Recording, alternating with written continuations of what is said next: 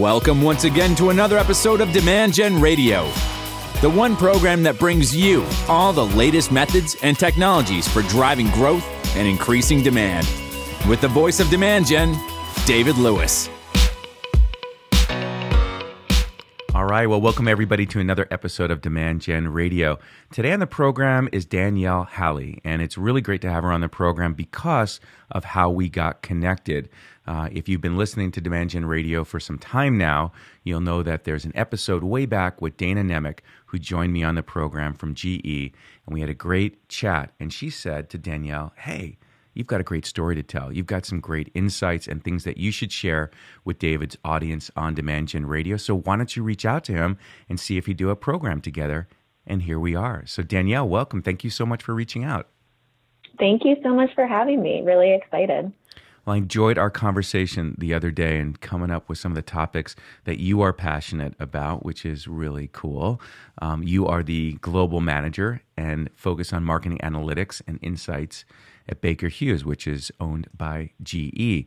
But that's what you're doing today. Tell me a little bit about your journey and how your career path took you into this role. Because what, you graduated with a degree in business, but also in psychology. So here you are in marketing yeah. and marketing analytics. How'd that all happen? Yeah, it's it's uh, quite the journey. Um, I graduated with a major in economics and a minor in business and psychology, and I actually started in the hedge fund industry in 2007. So one theme of my entire career is if you don't like uncertainty, don't follow my path because usually when I when I start somewhere, it's about to either blow up or has just blown up. So yeah, I started in um, really doing marketing and kind of sales in hedge funds and private equity right before, you know, the whole market tanked. And I was at a very small fund so had to kind of stop marketing and sales, if you will, and really pick up other pieces more on the operational side of just keeping the company going, keeping the fund alive. Um, so I was in that industry for about five years. Mm-hmm. I moved to a larger hedge fund once things settled down a little bit, where I could focus a little bit more on business development. Um, but that was really the start of my career. Uh, so it was, I learned a lot, uh, but it was pretty stressful. Mm-hmm. Um, and after things settled down, I, I wanted to change industries. I just needed to hit reset on my career. And that's when I went back to business school and I got my MBA from Georgetown. And that really kind of starts this chapter of my life because I focused on marketing and strategy and um, did started with an internship at GE Capital in the ECLP program, which is the Experienced Commercial Leadership Program, and did my internship with them, got the full time offer, was really excited about it. Um, and the day of our onboarding call to start the full time role was the day they announced at GE Capital that they were divesting the majority of the businesses within GE Capital. Wow. So another uh, hiccup there. Uh, and so when I started at GE, I was with Capital, and I eventually found a role, a similar role on the same program in GE Oil and Gas, which is where I moved. I moved from down to Houston, Texas, uh, and started at, at GE Oil and Gas in the ECLP program. And then within maybe four or five months of me being in that role, they announced the end of the program I was in. Lots of pivots, so, lots of um, unexpected um, turns in the journey. Exactly. Yeah. There's um, now I can never, you know, if if things are going really well, I'm, I get a little bit antsy. I'm like, okay, this is too easy now. you know, it's interesting when you look back on your life and you see those, you know, changes in in direction, or was it that? You know, is it that this is the journey that led you to where you are? You know, when when anybody thinks about key points that have happened in their life and you look back and go, should I have taken that job at that time? What if I, you know, uh, what if I had done this or hadn't done this? And, you know, when I ask most people, would you change anything in your life? You know, unless someone's had big catastrophe or, you know, mm-hmm. they'd say no, like, you know, they're happy where they ended up yeah. and, and the path worked for them. Do you feel that way? Absolutely. Absolutely. You know, and and because I've gone through so many of these crazy changes, that's one thing, you know, even now for for being part of Baker Hughes, a GE company, and with the merger and everything, there's obviously a lot of uncertainty there. But I just kind of think to the past and just how much I learned and and just know that you know everything what doesn't kill you makes you stronger That's and right. all of these experiences put together even though in the moment they're terrifying and stressful and anxiety ridden it really teaches you a lot and pushes you forward i mean i remember one time in houston when i was struggling to find a full-time role because the program was ending in an industry I only had like six months of experience in, you know, and I constantly wasn't sure if I was going to be moving. So, you know, building up friends was difficult, going through a bunch of breakups at the same time. And I remember driving home one day and calling my mom and just bawling, you know, just in the car, just like, why does everything always have to be so difficult? And, you know, she's like, you know, you've been through this before and you've gotten through and you know that it will be okay. And I know that's not what you want to hear right now, but trust me, you will make it through. And I could not be happier with where I ended up on my career journey and where I'm at now. And who knows what'll be coming in the future, but even when you're, you just kind of got to white knuckle it and, and just know that everything happens and it builds you as a person in a specific way and I'm very happy with the person that it built so far. So true. And, you know, I've got two daughters, and I'm always giving them the advice that everything works out. You know, they don't probably want to hear that at the time, or they do. Yeah. You know, um, it just feels like sometimes the ceiling's caving in, right? Uh, and you talked about stress. Mm-hmm. I want to come back to that, but uh, you you got to keep telling yourself that, even through the the tough times and the and the hard times, that everything works out. Um, you know, we're we're uh, airing this podcast at a time when there was just the announcement on Marketo getting acquired by Adobe, right? How do all Mm-hmm. Yeah. of those employees now think, as you've gone through these acquisitions, right? Didn't everybody wake up going, what does this mean for me, my job, my future? Mm-hmm. Yeah. I, I, I want to get back to your career, but I do want to take a quick uh, moment and ask you, like, what is your take on that, on the acquisition? What do you think it means to to marketers? What does it mean to you as a Marketo customer in the team? How, how are you responding to the news? I mean, so for for me, I kind of, to your point, kind of think onto the employees, and they're probably freaking out. Um, and some are probably really excited, and some are uncertain. But as a customer, I would all just be looking towards how do they make sure they maintain, you know, the customer focus while they kind of deal with everything in the background. I know that was for us as BHGE when we went through the merger. That was what we always had to keep thinking about is make sure the customer knows that we're still there for them and we're going to be bigger and stronger and we'll have more offerings for them moving forward. And I, I so that's kind of the way I'm thinking about it and I'll be watching it is just to make sure that you know Marketo keeps executing Yeah. even though there's going to be a lot of noise that's happening behind them in the background as everything shakes out. Got it.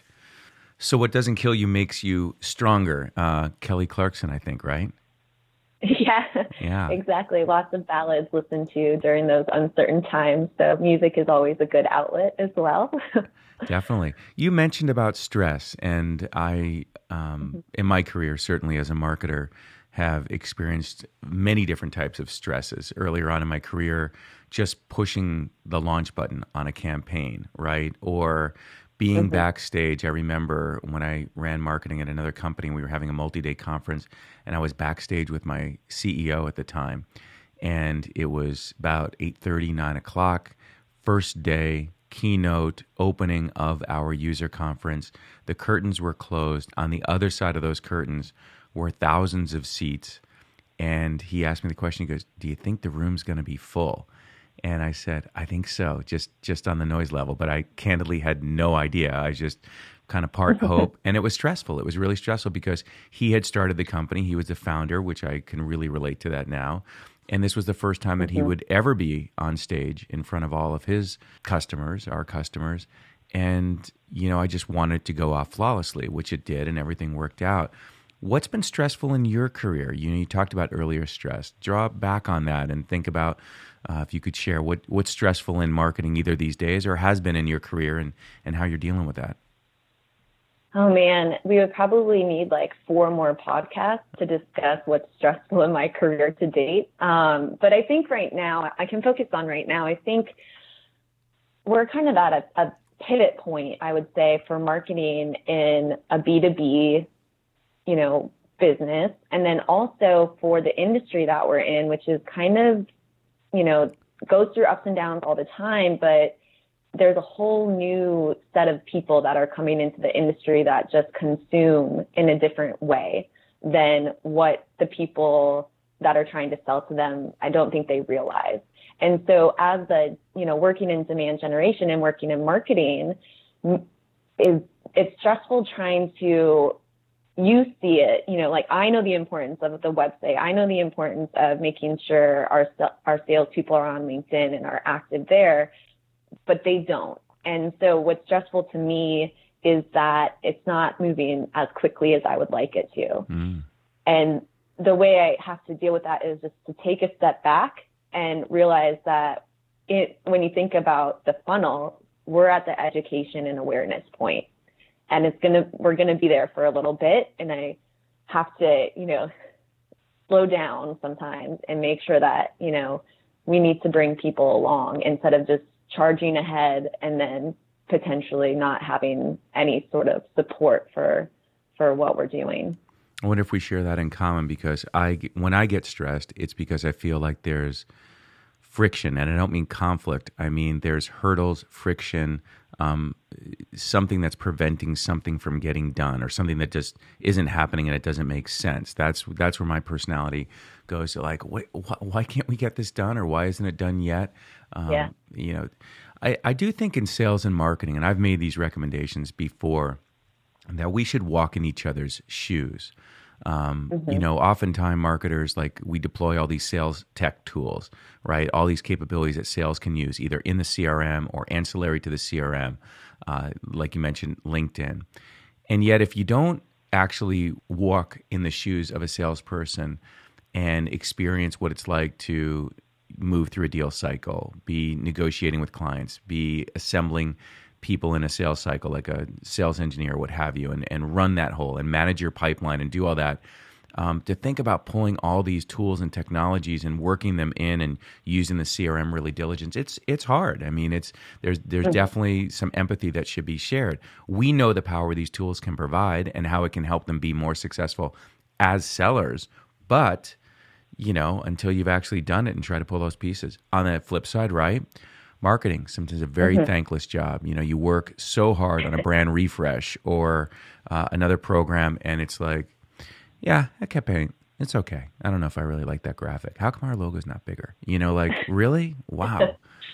Can you relate? Yeah like that's what we're yes.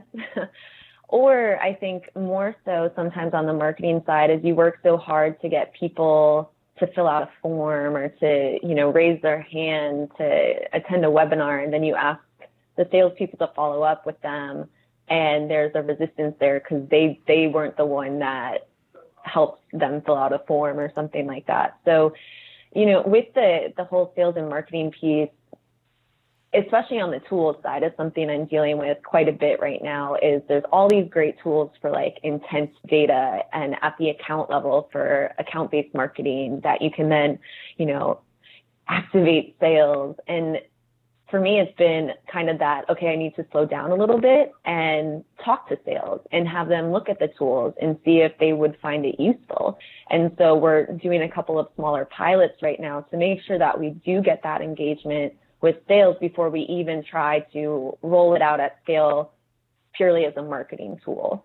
Because um, so many of the tools these days, it really is, it blurs a lot that line between marketing and sales and, and what is marketing or demand generation and then what is sales enablement.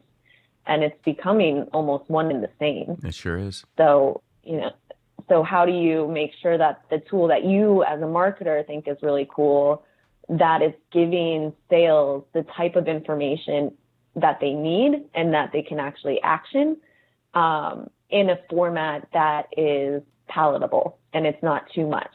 And on the analytics side, I think I struggle with that quite a bit is how do you, you see all of these data points looking at the analytics, but if you were to show that to somebody else, they're going to be like, wow, that's a lot of numbers. Mm-hmm. I'm not sure what to do with that. So how do you distill it into an action? And I work a lot and it's the constant work in progress with the, the different dashboards that we use and the different, you know, email alerts that we send to make sure it's actually something that people can understand what to do with that, with those analytics. Really the insights part. What is the insight? Forget almost the analytics to a point, depending on your audience. You don't even necessarily need to show them a number. You just need to tell them, hey, do this. And if you want to know why, I can show you the numbers, but here's like a high level. Well, that's why I wanted you to take us through your career journey because I think as I as I uncover folks like yourself that are high performance marketers, I like to reveal more about them than what might you see um, when you talk to them, right? And what is that with mm-hmm. you? So you started as an economics major, right? You went to NYU mm-hmm. and you studied economics, right? You have a numbers and financial acumen, right? And then you took that into again into finance uh, and continued on that that path, and you know we're doing audit, right? And what do audit people do, and what do audit companies do? They look for insights in the data to find ways to improve or change uh, performance of a company. And then as you you know kept going down that career path, at some point you make this pivot as you go for your MBA and you land in marketing. And so, you know, earlier on though in your career, you were interested in psychology, which, as you and I talked about the last time we are together, those, those the discipline of marketing incorporates so much psychology mm-hmm. in it. So now, here you are in your role at GE. You've got this background in auditing and looking at numbers and looking uh, you know you're you're a, a, mystery hunter, right? And you're looking for answers, uh, and you find them, and you know you love content. That really came out the last time we talk, and it's like it's just such a almost polar difference, right? On one side is this this analytics person, and then someone who's so passionate about the experience with the customer and content. So a, a bit of a unicorn you are, I think. Um, You, I will take that as a compliment. For sure. not that I am indecisive. no, I think you're uh, taking both the right brain and left brain of marketing and fusing them together to to be a high performance marketer for sure. And I think you know having both of those skills um, are absolutely essential. You know, I, I'll I'll tee it up. So why do you like marketing analytics? Why do you like insights? so much. What do you get from from doing that? What what happens when you when you do your research and do your studying? I, I want to go there. You know what I think I really enjoy about it is that in the past, you know, marketing was thought of this fluffy, you know, something, and you just hope that it's working in a way. And and in this day and age, you can really finally see in the numbers if it's actually working. So I think what I really enjoy about it is that instead of just trusting intuition, um, and just saying, well, I think this is the right way to do it. We have the tools and the ability now to say, is that true? And I kind of like the idea that um, of a little bit of destruction. So we think these are our top accounts, but actually, if you look at the people that are interacting with us in our on our website, off our website, all of that, it's actually these accounts. And kind of throwing that at people and saying, why do we think that is? If these are you know, our target accounts, why aren't they on our site? Um, and I like being able to put numbers to people's hypotheses when it comes to how people are are engaging with us, how they think about our products in a way to take the ego out in a way. Mm-hmm. You know, we think our products are the best. We think our company is the best.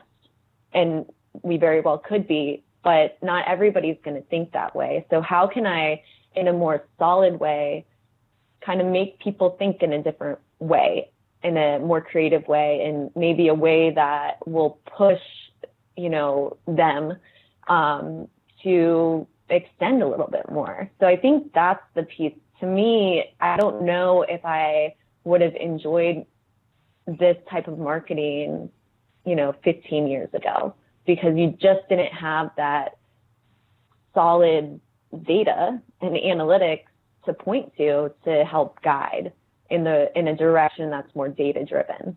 Absolutely. There's been so many podcasts that I've done, even one recently with with Ed King, which we talked about trying to make data sexy, right? And you you find mm-hmm. the answers in the in the data. Um, how is how have these insights and the work that you're doing with the creative folks um, help to get you guys out of, let's say, batch and blast mode, where you're not just doing one and done uh, marketing? Yeah. Well, I don't know if we're quite out of it. I think with the insights that we can get, especially to your point earlier on the content side, you know, how many people actually open that email that we spent weeks and weeks putting together with the right graphics and the right wording and, you know, sent to the right people? Like, how did it actually perform? And kind of take away that idea that, oh, it's almost right now, it's almost the end of the quarter. A year ago, we would have been getting eight you know, requests from sales like, we need to send an email to this database to get orders. And you're like, we're in a business to business, we're in the oil and gas industry. That's not exactly mm-hmm. how it works. So now I can say, you know, there's the risk to that is that those people are going to unsubscribe, that they are going to get annoyed with us. And that risk is much greater than any positive impact you'll get because only 2% of the people you send it to are going to open it and only 0% are actually going to click through. And now we can show them that. And they're like, oh, you know what? And people are very, you know, once you give them that type of sol- solid, you know, look at it, they're like, oh no, okay, you're right. And it's very, it's great to see they're, they're very receptive to it at this point, or more receptive anyway. Um, and kind of saying that's a really great idea, but I don't think that's the right approach we need to think it out more on a journey. Where does this fit in with um, the strategy that we have this year rather than it's the last week of the quarter, let's send an email and we'll get orders? Yeah, I don't think enough companies, especially in B2B, map out mm-hmm. the desired client experience. I think a lot of B2C mm-hmm. companies do that exceptionally well. They yeah. think about that yeah. journey, the word you use journey, whether it's journey or the experience, they think about that end to end experience. And in some ways, it should be infinite, right? I mean, you want to have the customers and you mm-hmm. want to have uh, customers yeah. for life. I know something you know that we've talked about is not just upper funnel marketing, right? But but looking at the mm-hmm. install base, and GE is you know as being one of the largest companies in the world um, with all your different business units. You guys have a massive customer base, right? And and you could focus mm-hmm. a lot of your efforts just growing the lower funnel as opposed to just always getting caught up in uh, in net new. How, right. Do you guys balance that pretty well, or how do you how do you approach you know net new versus versus customer experience marketing? We we are getting better. Um, I think it's always a work in progress. It's in B2B and in, in, in, in particular, our business is a little more difficult too because we have you know, products where the, the sales cycle is, you know, a couple months, and then we have products where the sales cycle is years. Um, so how do you balance resources in a way to addressing that couple years? And usually what it comes down to is addressing the couple months. Um, and that's why for our demand generation efforts, it's been focused on a select group of product lines uh, mm-hmm. where you can see it, you can see the impact more directly. Um, I do think we're kind of lifting our head up right now and, and realizing, okay, even though we might not be able to, to tie revenue to this right now, this is important for our customer journey and it's important for us as a brand and for, you know, as Baker Hughes and GE company becomes its own, um, how do we make sure that our customers see us as the full stream oil and gas provider, equipment provider that we are. Um, so it, we can do a lot better. I think we rely mainly on sales for that uh, the customer experience, and we rely on our team and the marketing team for the awareness and you know bringing people in, and and that it's kind of thrown to sales, and we're like, okay, our work here is done. Um, so we can do much better at it, and I think as you know we've built up our teams over the past couple months yeah. we're really getting there um, and starting to think along those lines so I, I, see a lot of improvements coming we don't have a silver bullet. uh, but it's it's been quite a journey and been exciting to be a part of it kind of from the beginning, not as far back as Dana, as you mentioned, because she was on our team as well, but uh, coming in where I came in and where we were two years ago and where we are now is vastly different. What's happening at GE just popping up to the leadership level? So, so much discussion these days uh, uh-huh. around digital transformation, right? That that the mm-hmm. buyer is engaging with us completely differently, twenty four seven, you know, in the palm of their hand. Is your leadership talking to marketing, sales, product, and service and saying we need to become an integrated experience and look at digital transformation and change um, how we sell and how we deliver and how we service. Um, I'd, I'd love to know, and I'm going to start asking that question of more people because if we were doing a startup together, you and I today, we would probably approach our go to market strategy with such a digital mindset, right? We would think about the experience, our web experience. We would think about chat. We would think about service and, and knowledge bases and and what marketing service and product would be doing to to do that customer experience. A company that's been around for a while. Are you hearing that from your leadership team and, and are you guys getting challenged to rethink the customer experience? In pockets, yes. I, I do I do see it in pockets. I also think just in the way that we enable sales is changing. Um, for for Baker Hughes, because um, you know the oil and gas industry, as I had mentioned before, is you know a lot of kind of old school mindset um, is shifting, and I think as we can show that customers are engaging with us digitally, then that's when you can really get some more of like kind of the mid-level leadership on board. I do think at the upper levels there's a huge focus on it. And now it's okay, so how do we activate the rest of this huge organization to breathe, live and breathe that yeah. for the customer? So it's how do you operationalize that mindset, really, is what it comes down to. Well, I'm glad to hear the conversations are happening and, and pulling that together in different different pockets. I think every company has to be doing that now and just reinventing their go-to-market strategy and how they're engaging with customers. So, how do you market oil field products and services. you know, tell me about that. Yeah. well, so a lot of thought leadership, a lot of in-person kind of old school.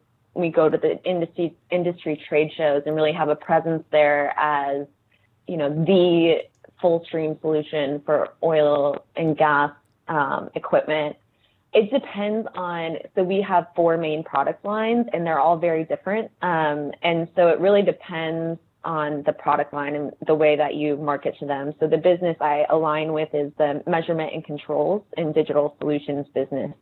So we actually have the added fun of we only I think 30 or 40 percent of our customers are oil and gas. So we have all other industries as well. So we have to think about okay, how do we market? Where where where do oil and gas producers and operators where do they find their information? But then we also have to think about where do aviation you know, maintenance engineers find their information? Where do um, healthcare you know, operators find their information. So really what we do on the marketing side is talk to the sales team, talk to the customers, understand where do you get your information, and then make sure that we have a presence there. That people understand um, that we play in the space, what we offer. We offer so like so many products across the spectrum. You know, even if you're in the oil field it's not just the oil field services and oil field equipment businesses within our business that will can be our customers also us as the measurement and controls business because we have sensors and corrosion management uh, software for you to make sure that machine is running really efficiently. So it's it's not an easy feat but just understanding where do our customers find their information where are they searching for solutions to their problems and making sure that we have a presence there digitally. We drive a lot of people just back to the website for more information into the contact us form mm-hmm. or, you know, to uh, make sure you contact your sales representative for our, for our larger customers. So it's a lot of driving people to the website, making sure the website has enough information on there, um, and then having them contact us and raise their hand because we it's not exactly a e-commerce that we have going on. We aren't going to be selling any uh, gas turbines uh, just through one click. I just I just hope for the people listening in that are marketing, you know, other products that you, when you think about putting marketing materials together to talk about how to refine hydrocarbons more efficiently, you know, like some sometimes you just might want to think I got it pretty good with the products and services that I'm marketing. Yeah. Some big challenges. What's uh before Yeah. we wrap up, what's what's next for Danielle? Is there something that you are working on on your skill set and expertise or a new uh, piece of marketing technology that you're bringing in and deploying? What's what's happening in Q4 or um, looking for next year that you're working on?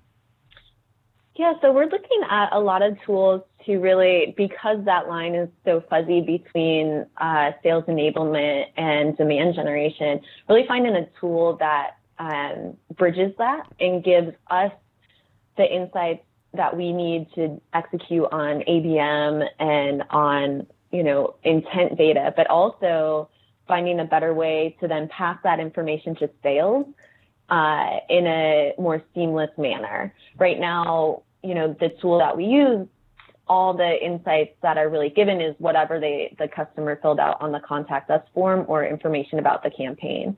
But we want to be able to also give the sales, hey, this person also did all of this other, you know, all of these other actions. So this is how you can start the conversation. Um, and there's a lot of great tools out there. We're doing a couple different pilots um, on to see what resonates with the sales team. So kind of going back to what I was saying earlier, does the sales find this information helpful? Because it can be a little bit of an information overload, especially when you're dealing with an account like, say, a Chevron or, you know, a BP. We have so many data points on them that what, how is it going to resonate for this one interaction with the salesperson? So that's um, kind of the next piece for us. And then as we, so we're going to be um, divested from GE and be our own company in a couple years. So how do we then build that brand um, as Baker Hughes, a GE company? Uh, so I'm looking a lot at that and how do we really become our own a little bit more. Uh, so that's going to be pretty exciting and, and fun. Once again, never a dull moment in No. in my career path. change is the only constant and some some you know Yeah. things that you said there i want to underscore which is as you're rolling out sales tech uh, don't do it in you know in a stack with a whole bunch of different tool sets. You know take a tool do the training come back to it keep doing the training and and build up muscle memory with the rep on that particular tool. Then stack another one on top of that. Don't try to bring a whole swiss army knife or tool chest there. It's just too too much too much change in sales process and and too many you just won't get adoption. You've got to stack on that as you're as you're saying. Um, really enjoyed getting to know you. I want to thank you again for reaching out uh, to me. Uh, you know I, I love it when I say on the program, and I'm going to say it again like, if you've got a story to tell, if you want your recipes to be shared, if you're doing some exciting things that other marketers and sales people would value from, then reach out to me and let's talk about getting you on the program just like you did, Danielle. So thank you for sharing it. I can't wait to keep watching you in your career path and see uh, where this journey continues to take you. But such an interesting background coming from the economic side and moving into where you are. So funny when I first connected on LinkedIn and it was, you know, asking me those prompts around, you know, which skills does Danielle have that and it's like, you know, fund management, financial investment. Yeah, it's all this financial stuff from your background. So I'm I'm not promoting those skills in in you. I'm promoting the other ones that you clearly have great expertise and are demonstrating every day there. So anyway, thanks for joining me on the on the program. I hope you have a wonderful remainder of the year and that you keep listening in. And to all of you that listen on the program, thank you so much for all your feedback. The program's been doing phenomenal these last several months, just more and more and more listeners. So if you haven't clicked the subscribe button, do it so that you just get automatically notified of new episodes like this one. And if there's people on your team, recommend it to them because Danielle, that's how you found out about it, right? Dana said you should Yeah. listen to this podcast, which is cool. Yeah. And I, I, make sure every we've been really building up our marketing and communications teams recently and every time we have a new hire i'm like here's you're in the list of resources to to make sure that you have is this podcast. Well big big uh, thank you for that. I'm, I'm glad you're you're amplifying that. Awesome all right, well, that's going to do it for this episode of Demand Gen Radio. I hope all of you make it a great day. Drive safely if you're listening. Uh, if you're at the gym working out, bring up that heart rate. And thank you for listening on the program. We'll catch you on the next episode. Take care.